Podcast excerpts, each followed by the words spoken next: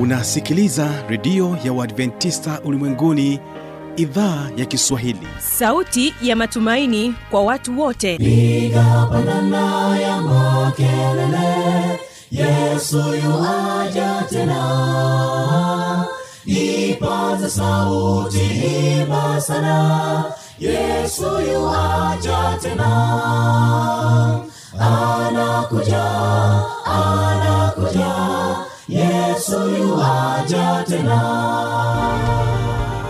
Hii ni sauti ya matumaini kwa watu wote. Inayokujia kupitia redio ya uadventista ulimwenguni awr toka kila kona ya dunia tunasikia vita njaa maafa. Hivyo washiria marejeo ya mwokozi. Piga panda ewe mlinzi yesu yuwaja tena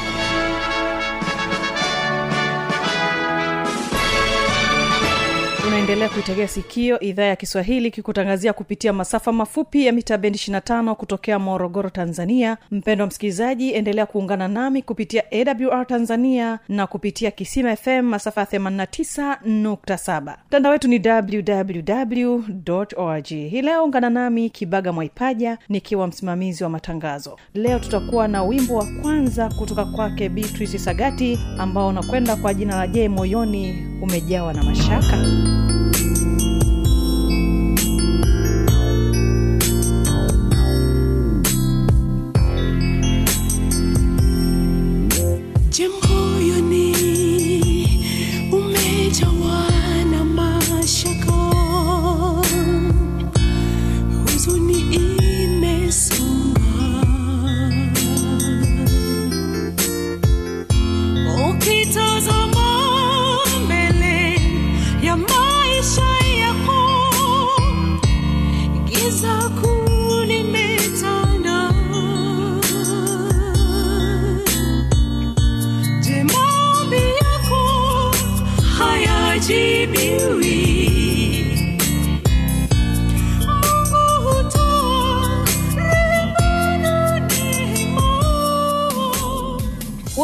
kwanza ambao utafungua matangazo yetu katika kipindi cha ijali afya yako na vile vile katika kipindi cha siri za ushindi ambavyo hii leo vitakuwa hewani. Na katika wimbo wa pili tutaendelea kubaki naye beatrice sagati akikwambia usihofu kuhubiri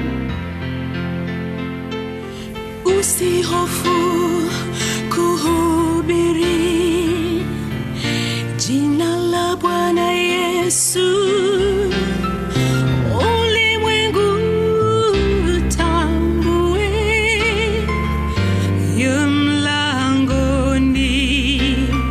kumbuka ya kwamba katika kipindi cha ijali afya yako tunaendelea kuangazia mada unayosema jeraha la nafsi sehemu ya pili. Na hapa utakuwa naye joseph kabelela pamoja naye mary mseli. Wote hawa ni wanafunzi wa chuo kikuu cha jordan kichoko hapa mkoani morogoro. Unaweza ukakuta kuna baadhi ya nchi za wenzetu ambako kunakuwa kuna vita vita labda watoto fulani hivi wametekwa. Kwa mfano kipindi fulani waliwahi kutekwa watoto na na boko haram. Watoto mm. wale wakaenda wakatekwa kule wengine wakageuzwa kuwa wake we na nini. Mm. lakini mazingira kama yale mm. sasa unakuta kuna baadhi yao sababu mtu akikataa kitu fulani mm. ana, anauawa ehe, anauawa. Kwao wanavyoshuhudia matukio ya mauaji kama hayo inakuwa wakati mwingine ina- na katika kipindi cha pili cha siri za ushindi tutaendelea kuangazia upangiliaji wa muda. Mara nyingi tumekuwa tukichezea muda wetu basi given mgaya atatujuza haya katika kipindi hiki cha siri za ushindi na hii ni sehemu ya pili. Basi msikilizaji kwa kuanza kipindi chetu tafadhali ni kukaribisha uweze kumtegea sikio mwimbaji beatrice sagati na wimbo je moyoni umejawa na mashaka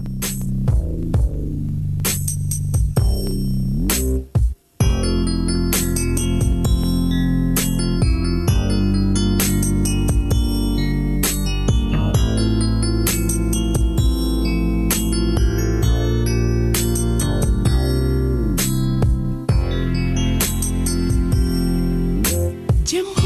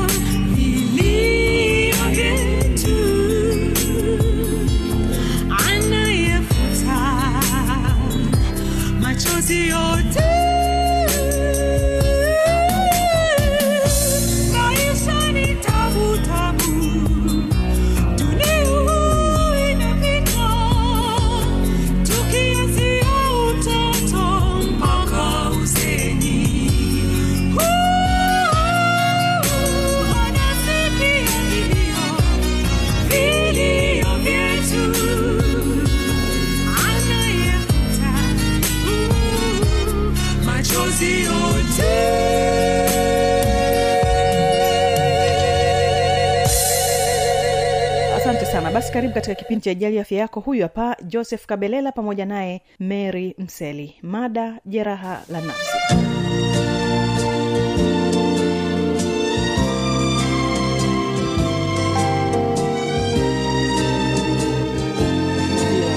Jeraha la nafsi inaweza kusababishwa na kuteseka kutokana na kushuhudia ajali mbaya mm. kwamba mtu ameshuhudia ajali mbaya imetokea mm. sehemu fulani kwa mfano labda tunakumbuka mwaka miaka ya nyuma kidogo hapo mm. ilitokea ajali ya, ya, ya treni dodoma pale.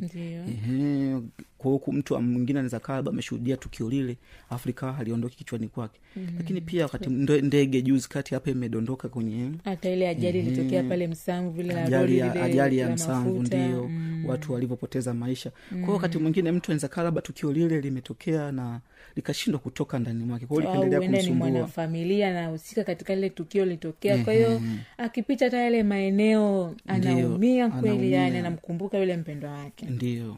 Sio na hilo tu tunasema hata kuwa muhanga wa kushuhudia mauaji kama ambavyo awali ni- nilikuwa naelezea kuhusiana na hiyo habari ya ya familia fulani huko ambao walivamiwa na majambazi na baba yao akauliwa mbele yao hiyo kitu pia inaweza kupelekea mtu aka, aka, akawa na jeraha la, la, la nafsi ndio lakini pia mazingira mengine hapo hapo kwamba mm. unaweza ukakuta kuna baadhi ya nchi za wenzetu ambako kunakuwa kuna vita vita labda watoto fulani hivi wametekwa kwa mfano kipindi fulani waliwahi kutekwa watoto na Boko na boko haram watoto mm. wale wakaenda wakatekwa kule wengine wakageuzwa kuwa wake we na nini mm. lakini mazingira kama yale mm. unakuta kuna baadhi yao sababu mtu akikataa akikataa kitu fulani ana, anauawa ehe, anauawa. Kwao wanavyoshuhudia matukio ya mauaji kama hayo inakuwa wakati mwingine ina- nafsi zao. Naam naam. Lakini pia kuna sababu nyingine inaweza kapelekea watu kupata jeraha la, la, la nafsi ni haya majanga ya asili. Ndio ndio haya majanga ya asili kuna kimbunga Ndio. haya matetemeko ya ardhi. Inaweza ka- vile ambavyo kimetokea labda tuseme tuki- hapa tukienda moja kwa moja kwenye tetemeko la ardhi linaweza likatokea likapelekea hata wanafamilia kupotezana. Ndio ndio kwa hiyo ili tetemeko la ardhi linaweza kampelekea huyu muhusika ambaye kwao imetokea ime, ime, imetokea ikampelekea jeraha la nafsi baada ya kupotezana na familia yake. Mm. ni kweli kabisa. Kwa mfano kama hapo naweza nikatolea mfano. Mm. hivi hivi karibuni ilitokea tetemeko uturuki. Mm. na watu wengi wamepoteza, wamepoteza maisha lakini pia wandugu wamepotezana. Mm. na kwa sisi wa afrika tulipoteza pia kulikuwa kuna mchezaji ambaye ayuko yuko uturuki. Mm, ajajulikana mpaka leo kwamba Ali- alikuja, alikuja kuonekana baadaye kwamba amesha kufa mm. japokuwa taarifa za awali zilitoka kwamba hajafariki yupo lakini baadaye baada ya kuendelea na kufuatilia wakaja wakagundua kwamba ni mtu tayari alikuwa amesha amesha fariki. Kwa hiyo wakati mwingine majanga haya ya asili matetemeko eh, vimbunga hivi sijui tsunami vinavyotokea mara kwa mara maeneo ya ufilipino sijui wapi. Mm. ni majanga ambayo yanawapelekea watu kuingia katika Jeraha. kupata jeraha la nafsi. Lakini pia njia nyingine ambayo inaweza kamfanya mtu kuingia kupata jeraha la nafsi ni kuachwa au kutengana na mwenzi wake mm. umeona mm. Ehe, sasa hapa kwamba unakuta labda mtu alikuwa ana mke wake anajua maisha yanaenda au mme wake mm. maisha yanaenda vizuri kabisa lakini baadaye wakitengana na huenda labda walikubaliana kwamba watengane kwamba ba- mimi na wewe labda hivi na hivi tu, tuachane lakini wakishaachana kwamba wanakuwa wamesuluhisha lile tatizo lakini wakati mwingine unakuta bado hawajasuluhisha tatizo mm. tatizo linaku- linakuwepo sasa mm pale ambapo unakuta mtu haji, bado hajapona na ile hali ya kuachwa na mwenzake mm. au anaanza kupata changamoto baada ya kuachwa na mwenzake mm. inaweza ikampelekea yeye kupata jeraha la nafsi lakini pia sio hilo tu kuna utelekezwaji. Ndio. Wengine eh, kwa kiingereza wanasema neglect. Mm. unaweza ukakuta labda familia imetelekezwa hapo baba labda ameondoka ameacha tu mke na, na, na watoto. Mm, sasa baba ndo alikuwa anategemewa. Kwa kile kitendo cha wao kuondoka na ile familia kuwepo wao wenyewe na walishazoea kwamba baba ndo mtu ambaye yeye anahudumia familia. Kwa kweli kile kitendo iko kitendo kina kinakuwa ni kinaumiza sana nafsi ya mtu ndio ndio ni kweli na mm. wakati mwingine unakuta labda wakati mwingine unakuta kwa mfano kama eh, tabia za siku hizi nimeziona mara nyingi kwamba mdada anaweza akapata uja uzito mm. hasemi baba wa mtoto ni nani na mm. hata mwonyesha lakini pia akishajifungua mtoto yule mm. anampeleka kwa bibi yake kijijini alafu mm. yeye anabaki mjini anaendelea na shughuli zake lakini pia mtoto akiwa kule kule kijijini mm. bado mama hapeleki huduma za msingi kwa mtoto yule kwa hiyo mtoto anakuwa anahangaika tu vile vile na bibi yake na wakati mwingine unaweza ukakuta mtoto ndo anaanza tena kuanza kufanya biashara ndogo ndogo kwa ajili ya kupata chakula kwa ajili yake pamoja na bibi yake mm. kwamba mtoto anabeba majukumu ya, ya, ya, ya, ya kikubwa wakati yeye yeye bado ni mtoto kwa hiyo wakati mwingine mazingira kama haya mm. yanamfanya mtoto apate jeraha la nafsi kwa sababu ya wazazi wameshindwa kumtimizia mahitaji yake ya msingi Ndio.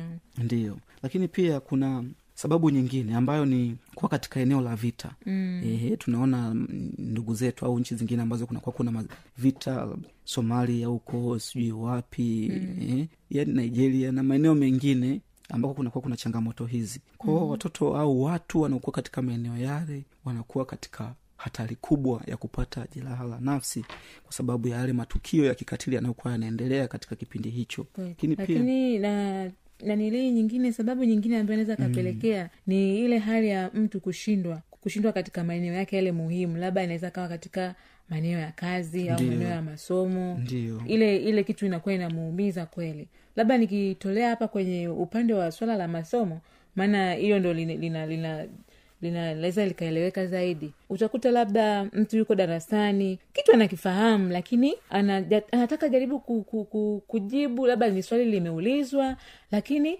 ana, anashindwa anaogopa anakuwa na hofu lakini sio kwamba kitu akijue hapana mm. anakijua. Ila tu kuna hali ambayo ambayo anayo ina, inampelekea kuwa na hofu. Ndio. Kwamba nikijibu itakuwaje au itafanyaje? Yani kuna maumivu fulani hivi ambayo ana- ana- ana- anakuwa nayo. Ndio. Ana, yani, ni, ni, kama nikikosa itakuwaje mm-hmm. anashindwa ile kuthubutu. Na hapo sasa dada meli mwanaake huyu mtu kwa kipindi cha mwanzo huko mm. kwamba labda amewahi kufeli katika eneo fulani. Baadae baadaye ya kufarijiwa Eh, au ile ku- ku- kumpa kupewa moyo, moyo kwamba kutiwa moyo. jitahidi utafanya utafanya vizuri. sasa mwanaake sasa anakuwa na ile hofu ya muda mrefu na anakuwa naumia mara zote. Mm. kwao wakati mwingine hata hivyo anashindwa kujaribu. kwamba nahisi watanionaje? "Mm,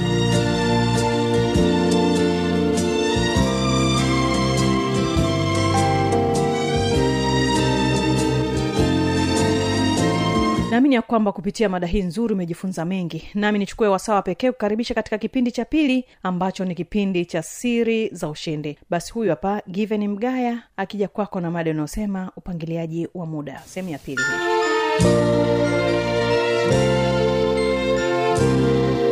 hii. Nafanya hivyo kwa sababu ulivyopangilia vizuri muda wako wakati wa utekelezaji wa majukumu yako unakuwa hauna wasiwasi au hakuna vitu ambavyo vinakuwa vinakusukuma kwamba muda hautoshi muda hautoshi. Hapana.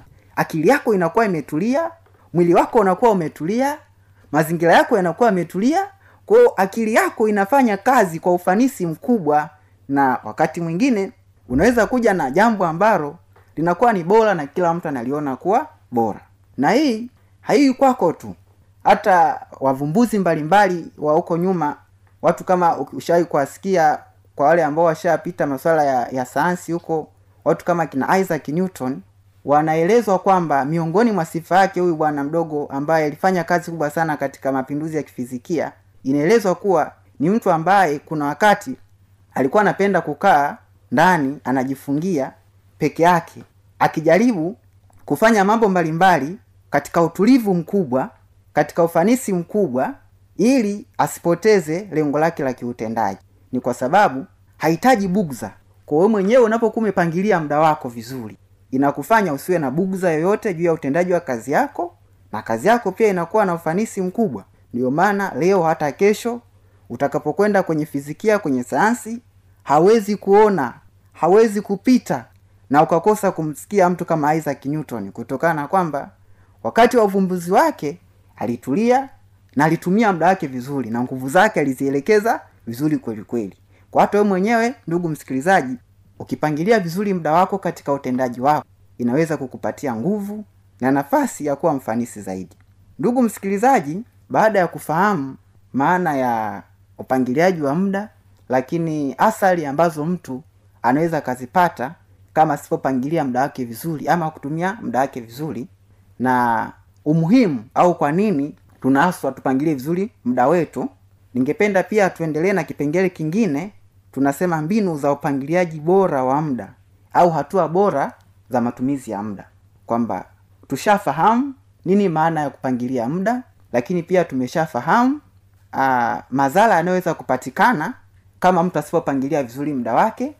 Sasa lakini pia tushafahamu kwa nini kuna huo umuhimu wa kupangilia muda vizuri. Sasa tunakwenda kufahamu mbinu za upangiliaji wa muda.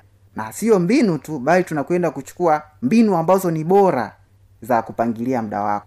Mbinu ya kwanza au hatua ya kwanza tunasema kwamba panga namna utakavyotumia muda wako kwanza kabla ya kuanza utekelezaji wa jambo lolote. Hii ina maana gani? Kwamba kuna wakati mtu anakuwa anaishi kimazoea anaishi bila kufikiria kwamba kuna muda kwamba yeye akilala akiamka asubuhi anajua kesho nitakwenda shambani. Akifika shambani anakuta na kazi zaidi ya mbili. Anaanza kujiuliza nianze na ipi nifuate ipi? Nifuate ipi nifuate ipi? Mwisho wa siku anajikuta yuko katika ukakasi wa jambo lipi aanze kutekeleza. Na jambo hili atalitekeleza kwa muda gani na hili atalitekeleza kwa muda gani. Kwa hiyo katika ule ukakasi wa kufikiria namna ambavyo atatekeleza jambo lake inakuwa ni shida pia inapunguza hata ufanisi wa utendaji kazi.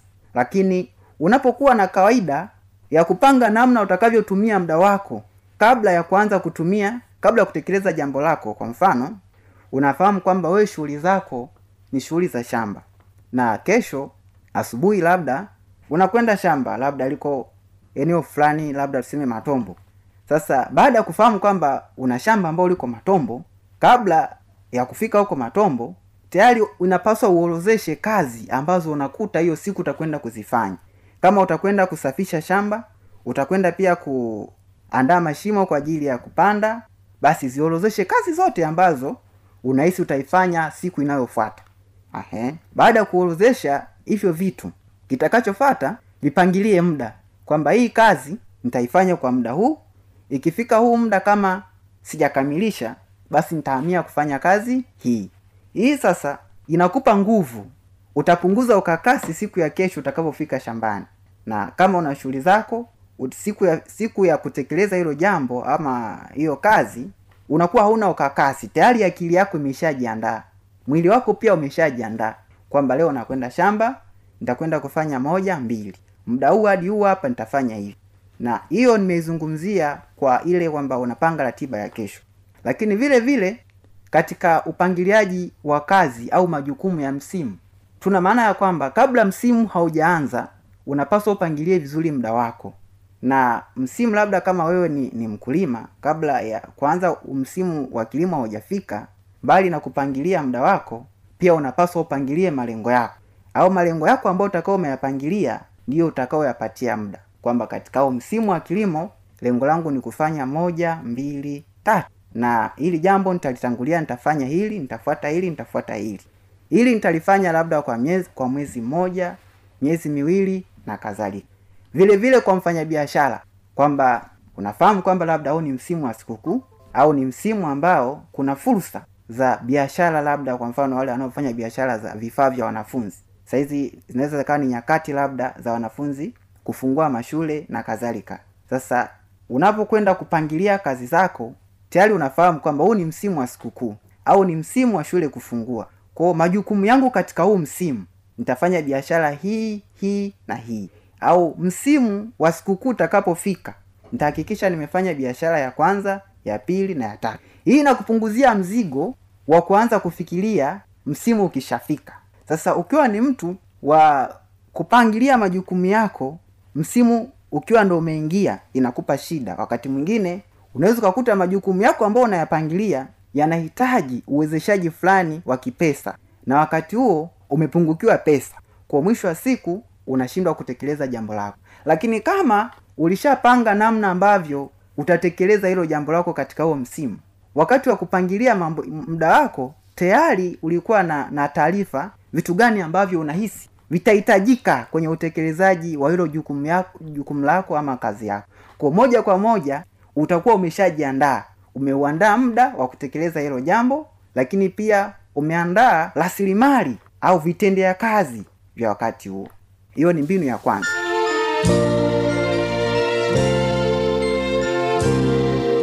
Na kufikia hapa ndio tamati ya kipindi hiki cha siri za ushindi. Kwa maswali maoni au changamoto anwani hii hapa ya kuniandikia yesu yuwaja tena. Na hii ni awr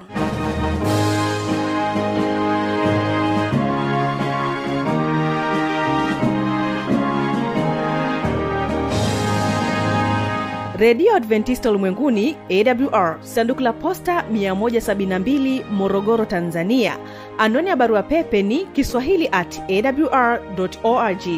Namba ya mawasiliano simu ya kiganjani 653 570814 na pia unaweza kuwasiliana nasi na idhaa ya maasai kwa nambari 769986355 ukiwa nje ya tanzania kumbuka kuanza na namba kiunganishi alama ya kujumlisha 255 unaweza kutoa maoni yako kwa njia ya facebook kwa jina la awr tanzania